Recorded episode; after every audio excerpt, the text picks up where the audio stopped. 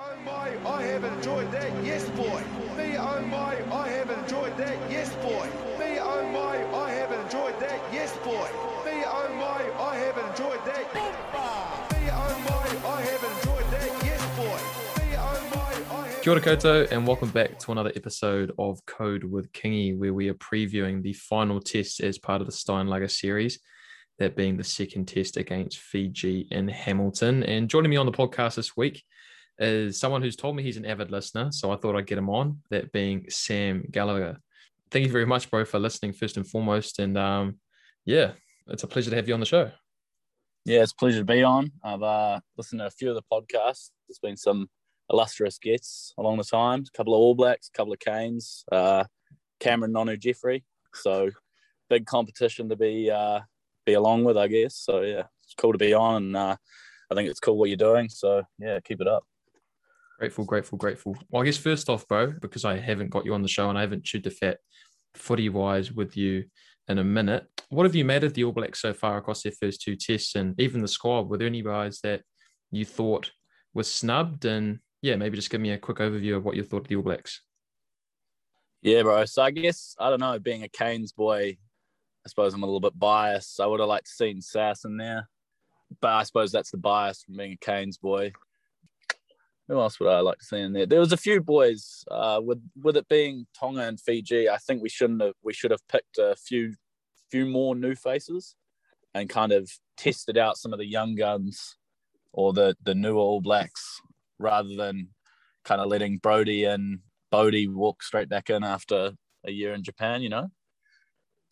Hundred percent, bro. I think you're you're onto it there in terms of like using these tests as as trials almost for the young bucks who wouldn't typically get a go against the likes of Australia, Springboks, Argentina, etc. But I think the thing with Ian Foster at the moment is that he didn't have a very good first impression with the rugby Mhm. public, dropping you know that historic test match to Argentina and you know drawing with the Wallabies and losing to them. So I think he's in the hot seat, and this year is going to be a defining moment or could you know could yeah could be a defining moment for him because if he doesn't step up to the plate, he could be gone. And the fact that Scott Robertson resigned last week until 2024, that only adds to the pressure that he's already been feeling. So uh, well, I'm definitely with you on that one. You know, when you're playing, you know, minnow, so to speak, and I and I say that with as much respect as possible.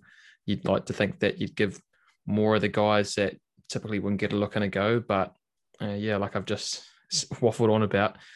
Well, Ian Foster, sorry, doesn't have a lot of time up his sleeve.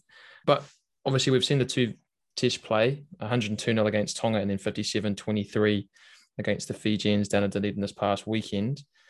Um, I've got to say, you know, I didn't think much was going to come from that Tonga game, considering the preparation that they had. And I sort of had similar feelings going into last weekend, but the Fijians really took it to them and surprised me. I mean, they were only down eight points, 31 23 with 20 minutes to go in that game. And the difference really was when Dane Coles came on and Sam Whitelock came on to steady the ship. But the biggest talking point for the All Blacks uh, out of last weekend was their inability to really get control of the breakdown in that first half. Things sort of loosened up a bit when the refereeing was a bit more stringent on the Fijians. But even then, they're, they're just their structure, which you don't typically see from a side that's renowned for its flair you know, around line out time, they're driving more. They've got a nice try effort. And even the kicking game, you know, it was very Northern Hemisphere esque and just their, their Mm. discipline. Yeah, it, it was a shock to me. And, and going back to the recap I did with Adam Julian on Monday, my biggest sort of nitpicking point with the All Blacks,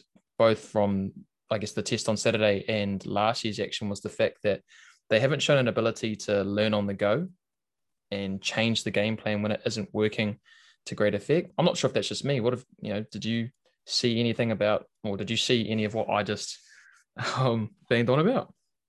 Yeah, so I guess my takeaway from the, the two tests has been what really does playing Tonga and Fiji prepare us for? And I guess my thinking was there was so many better games both for revenue and and for preparation that they could have had to test out these combos. Like you could have hyped up a North versus South three game series and actually Fozzie's saying to the North and South coaches like, "Hey, now nah, I want you to test out these combinations for me," or you know, like an under 25s versus the over 25s, prob- probables, possibles, All Blacks versus the Māori All Blacks. There was just better games they could have played. I don't see what putting 100 points past Tonga and 60 on, well, nearly 60 on Fiji actually did. What I did like though was the fact that, like you said, Fiji at the breakdown were, I suppose you could say, dominating an All Blacks team, which was, I think, good for world rugby. I think Dane Coles needs to be talking to some bakery somewhere with four meat pies. Uh, he could be getting some type of sponsorship out of that, but yeah, like I said, I don't, I don't think you can really take away a lot from a Fiji or Tonga grubbing, I guess. Um, yeah, I don't know. It's a tough one, really. Yeah, I shared the same thoughts, and that was my thinking going into this series. And I'm not sure about like the the contractual and commercial side of things, and maybe there's even something to do with World Rugby about giving these minnow teams an opportunity to go up against the best. Um, you know, and as much as the players and you know World Rugby will say that it's good for the game for these guys to be tested against the best. I mean, 102 points is 102 points. You know that must have been demoralising for them. And then 60 points isn't you know the flashiest thing to write home about either. But another one of the talking points that I've taken from a lot of the reading that I've done early this week is the idea of including the likes of Fiji and you know Japan because of its commercial upside in a rugby championship seeing as we have no idea what's going to happen with South Africa and the COVID stuff that they have going on at the moment while they're trying to host the British and Irish Lions. But would you be open to the idea of having Fiji and Japan play us on a regular basis, even if the score lines are going to be similar to what we're seeing at the moment over the next couple of years? Yeah, for sure. Like my my background's football, man, and and you never see the same team win a World Cup every year. It's like a new uh, well, every four years there's a new winner, and and you never really see the same eight teams in the quarterfinals. You know, it's always different. Whilst when you look at rugby, like you pretty much you put your money on the All Blacks to be there, the Wallabies, England, Argentina, all them teams where you know if you're going to grow the the rugby game, you've actually got to let the Japanese and the Fijians and and all the kind of I wouldn't call it Japan or Fiji tier two. I'd still call them kind of merging tier one, but you've got to give them the opportunity on like a fair basis.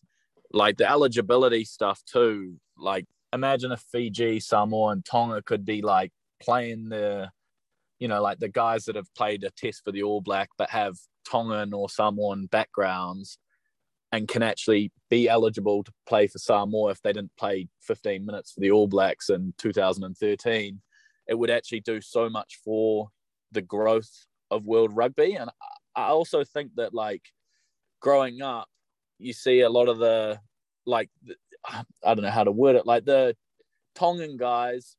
It, like if you're Tonga and you move uh, Tongan and you move to New Zealand, you're more likely to want to play for the All Blacks they've not had any of these like hissing players that stay and stay and play for Tonga. You know what I mean? So if they actually have these like, I don't know, the guys that have played one or two tests for the All Blacks, but are still way like good enough to be playing world rugby or or international rugby, then they should be letting them play for these emerging nations, I guess. So yeah, yeah, playing the Bledisloe and the Tri Nations or the what is it, the Rugby Championship every year, it's not going to grow world rugby, but changing the eligibility rules and and kind of including these emerging countries into it is, you know, and that's what that's what you kind of want to see. You want to see in eight years' time Japan winning the World Cup and stuff like that, you know. I think you've brought up really two good points here. Uh, I'll, I'll start with the eligibility stuff first because I brought that up a couple of weeks ago. And yeah, like you said, for the guys who, well, as you mentioned, the boys who come over from the islands around that high school age, or maybe even a little bit earlier, their dream, you know, once they land in New Zealand, is to play for the All Blacks. Uh, one because you know they're the best team in the world, but two, the money's too good to turn down. The reason why these boys don't kind of not I wouldn't say it's not being loyal, but the reason why they don't hold out and play for their home country instead of playing for the All Blacks is because you just earn too much money being an All Black. Like, so if there was some sort of incentive for those boys to, for those men, sorry, to play for their home country, um, I think we'd probably see more of them. Um, you know, couple that in with how successful the All Blacks are and the likelihood they are to go on and you know secure better deals offshore and to win a World Cup, etc. But then, even going back to, or sorry, just to round off that point, I'm, I'm my head's all over the place because you brought up two really, really great points. Um, I'm just not sure. I'm, I'm with you on the eligibility stuff, but it's just about how do you police it? Like, do you have to put a caps restriction? Do you have to put a timeline on it to when you know you can only play for another country if you haven't played for the for the first international country you represented? Um, you know, whether that be two, three, four years um, down the track. I don't know. That's I think that's probably the the biggest obstacle um, with the Saul. But then on to your second point about having the likes of Japan go on and you know potentially win the World Cup, and you know the same goes for Fiji. I think the thing for me is, like you said, we want to be uplifting these island nations, and the island nations for me just because of how much we take their players. Like if you if you look at some of the best players at New Zealand and Australia, and you even have to look at the likes of France and some of the UK countries have gone on to have you know, represent them. You know, the majority of them have been of Pacific Island descent, and I don't know if it's just me and you know me being a millennial, but there's just something. I think I just think like world rugby needs like a bit of a shake up and something to just refresh everything. Like playing the Australians and the Springboks and then going on these Northern Hemisphere tours. You know they're great, and I love to see great games of rugby. But like you said, how good would it be if we had close calls against the Japanese and against the Fijians? And you have to give these teams in order to get them to that level, you know, fair opportunities to play against the best on a, on a regular basis. So, yeah, I, I'm I'm a big advocate for getting those guys involved, but again, I'm just not sure how that will work because I even know a lot of the Fijian boys, or some of, or some of the best Fijian players are still stuck over in France, or you know, they've committed to the Olympics this year. Um, and so they didn't even have their, their full strength team. So that would have been, you know, interesting to see how the inclusion of those guys and the current Fijian team would have gone, you know, this past weekend and, and gone into this weekend. Um, I think it's also too like the the bigger nations helping out the smaller nations. So like the fine example of that was that the Tongan captain when they played the All Blacks paid his own isolation fees. And I just would have thought that kind of like the All Blacks or or World Rugby or somebody would have stepped up and actually not put that kind of financial strain on him because you know would the All Blacks have to pay their own isolation fees if they go over to the Northern Hemisphere tour? You know, it's kind of like you gotta you gotta help out the well, I wouldn't say help out, but you've you've you've got to make it fair, you know. Hundred percent, and, and as special as playing against the All Blacks is, sorry to cut you off, bro. I mean that that game was more for the All Blacks, both as a mm. training run. And again, I say that with all due respect, but also commercially you know, the, the All Blacks have these big TV contracts that they have to meet with playing games. And that is, you know, that that Tongan test was a write off even before the kickoff. So yeah, I, I'm with you on that. I found that quite strange, the fact that no one stepped in from the NZRU's side. Um, you know, I mean, they're, they're banging on about how they don't have enough money to begin with or how they're down on money. There was all that talk at the start of the year about the, the Silver Lake deal and selling off 15% in ownership to inject some cash in and get some expertise on streaming and you know other stuff that they can do to help market the All Blacks globally. But back to the footy though, uh, combinations going into this weekend. Like I think Richie Mo'unga and Damian McKenzie and a few of the other boys will be thrown back into the mix. But for you, again, given what you've seen in those first two tests, is there anything that you'd like to see tested before we go up against the Aussies in about a month's time? Well, that's the thing too. Uh, like how after watching the Trans Tasman Super Rugby, how much more are the Aussies going to kind of offer? Obviously, it's Test rugby and it's Australia, so you're bound to get a more competitive test than Fiji. But yeah, I'd still say that the Australia test is still warm ups for the South Africa one. By the looks, what the All Blacks have been doing is kind of each say, for example, the Dunedin Test, they debuted De Groot, they had Smith captain, and they had Frizell playing. So you'll probably see a lot of the same with the Chiefs boys playing. You'll see Tupaea, and I'm assuming um, you'll see Brodie and Tupou Vaa'i. Is, is that right? There will mm-hmm. be four and five. Um, I know Aidan Ross and the is it the hooker for the Chiefs. They've both Yeah, been called. Taukei'aho. in. Yeah. Yeah, I mean it'd be cool to see them, um, even if they're on the bench somewhere there. But you're likely just to see a lot of the Chiefs boys kind of making their way in. I want to see Richie and DMAC 10 and 15. I think that's your I think the Richie Bodie thing just needs to stop. I don't think it works really. Um, and and there's no worry or no problem with having a Bodie come off the bench for Richie at 60 minutes, you know. But I'd like to see them test out this Richie DMAC combo because I think them two were the best two players in, in Super Rugby this season. Um, other than that, yeah, Brad Weber, he'll start. They'll bring. Uh, well, then I guess if Weber's starting, I don't know who they'll make captain. I can't. Maybe they'll have a new captain too. Maybe they'll give Brodie a run at captain. I don't know. I think Um, Sam I- Whitelock will probably get another start there, and he's um he was the captain in the in the first test. But yeah, similar to you, bro. Like I think they'll go back to like like I mentioned, Richie Mo'unga will go back to ten, and I think we need to keep him there. I think that's the that's the other big thing for the All Blacks. They just need consistency in key positions across their spine. I mean, Aaron Smith's Aaron Smith. He's gonna put in a world class shift no matter like who's around him. But surprisingly, I was more I was quite surprised at how well McKenzie played against Tonga. Again, you know, it was a glorified training run, but he was very, very special. And like you said, he was he was the MVP of Super Rugby. And although I am, you know, similar to you, I do have a lot of bias towards Jordie Barrett, and I thought that he'd be the guy. He didn't play very well on the weekend, and again, I know that it's hard to look good as a back when the forwards are getting done up front. But you know, on form, I think you have to give that 15 jersey to McKenzie. Rieko Ioane starts in the midfield. I haven't been all that impressed with him, even though I am a fan of him and feel as if he is our answer to 13 just because of the X factor that he brings. But if Braydon Ennor's fit, I'd like to see him given a go, although I'm not sure how far away he is from recovering from his appendicitis or getting his appendix removed yeah, I think it's a toss up between David Havili and Quinn Tupaea. But then, yeah, in the forwards, I'd like to see Hoskins Sotutu give him one more go. Although, as you mentioned, you know, Luke Jacobson did a, did a really good job against again Tonga. I mean, I don't know enough about front row play to comment on that, but you know, just touching on the idea of Taukei'aho potentially getting in there for the All Blacks, he's another one, right? Um, when that was first talked about, he's probably like fourth hooker in the picking order at the moment, and if he goes on and plays 10 minutes for the All Blacks, you know, who's to know when his next opportunity is going to be? Because it's looking like Dane Coles and Codie Taylor are going to be the All Black hookers, you know, talking 23 wise up until the 2023 World Cup. And then you've got Asafo Aumua waiting in the wings.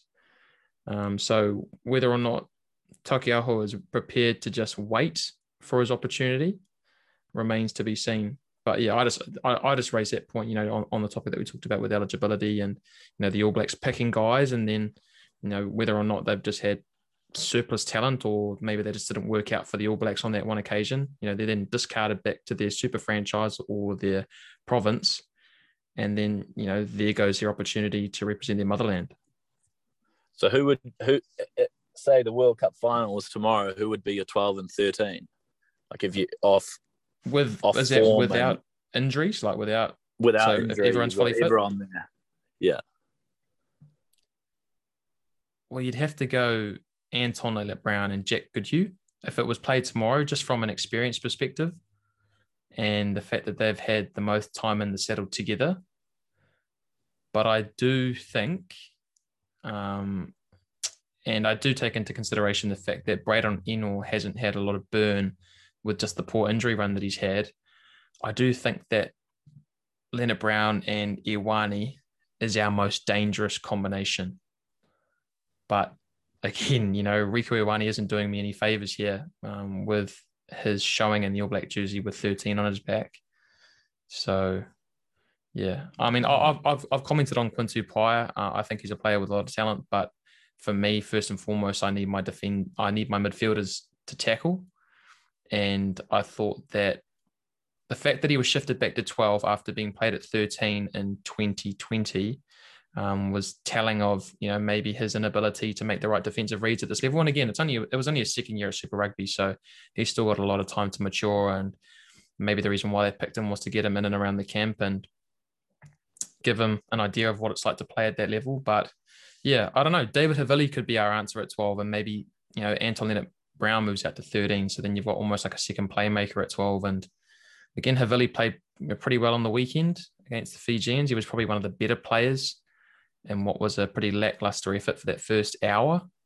I don't know what what's your opinion then? Who would you go at 12 and 13 if the World Cup final was tomorrow and the All Blacks were playing in it?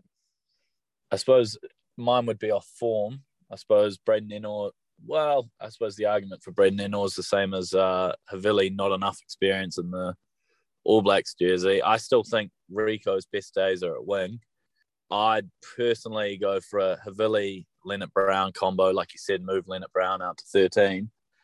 Yeah, it's a tough one. Ever since I suppose we still letting Lamape go, um, we still haven't really got that. Uh, well, I suppose we don't have an answer to anything at the moment with the uh, the back line. I suppose the only real guaranteed spot is is Nugget number nine. Um, every other spot in the next uh, what is it, 2023. So two years is like take that jersey, you know. And yeah, we thought Caleb Clarke had had uh, put his uh, put his claim in for the wing, but then him going to the Olympics, is he going to let kind of like a Will Jordan or or one of the other wingers sneak in there? I don't know. To answer your question, I'd go Havili and Lienert-Brown, I guess, but yeah, changes all the time, eh? You look at like Caleb Clarke last year was a, a nobody at the start of the season, or a no, you know, nowhere near an All Black. We had Nehe Milner-Skudder in 2015, came out of nowhere. So we still got time, man. But yeah, like I said, I think Smith is the only one that's got a got his name on a jersey right now. Uh, yeah, the the outside backs has been a bit of a revolving door. I mean, you only have to look to last year where Sevu Reece you know, only got one start for the All Blacks last year, or you know, he, he had less than two games after being a World Cup starting winger. So yeah, if, if the next two years is anything to go by, like you said, it's um it's open season for those All Blacks outside back jerseys, mate. But before I let you go, I mean, like, what are your thoughts going into this weekend? Do you feel like the All Blacks will be stronger? Was that just uh, an early taste of what the Fijians have going for them, or yeah, what are you predicting? I don't know, man. It's uh, it's a tough one. I'd like to see a competitive game again. I think it was pretty competitive last time. I think the All Blacks, if it wasn't for Colesy's four tries last week, would have really been probably yelled at in the in the changing rooms by Fozzie. So I think the All Blacks are going to come out hissing. Uh, yeah, I don't know. Yeah, I think there was a stat last week on the rugby that it was the first time that the All Blacks hadn't put 60 on Fiji um, so you'd probably put your money on that they will this week. Um, and yeah, whether they decide to put out the uh, the A team or you know your your starting fifteen um, or your best fifteen this week to kind of say, hey, we're the All Blacks type of thing, or whether they'll kind of keep testing out a few combinations and play the hometown boys. I don't know, but um, scoreline, I'm going to go with a 80 plus to none. I think the All Blacks are going to come out hissing and uh, yeah, show who's the All Blacks. I guess. I'd love to agree with you, but I don't know. I'm I'm just not the biggest fan of of Ian Foster, and I mean you'd like to think with them being the All Blacks and the experience that they have in that forward pack, and if they go to their strongest fifteen, that they are able to do a job like you said. But I'm not sure if it'll quite hit 80 or if they'll keep them scoreless because I think that the Fijians, you know, if they get the first opportunity to take points, they'll take the three.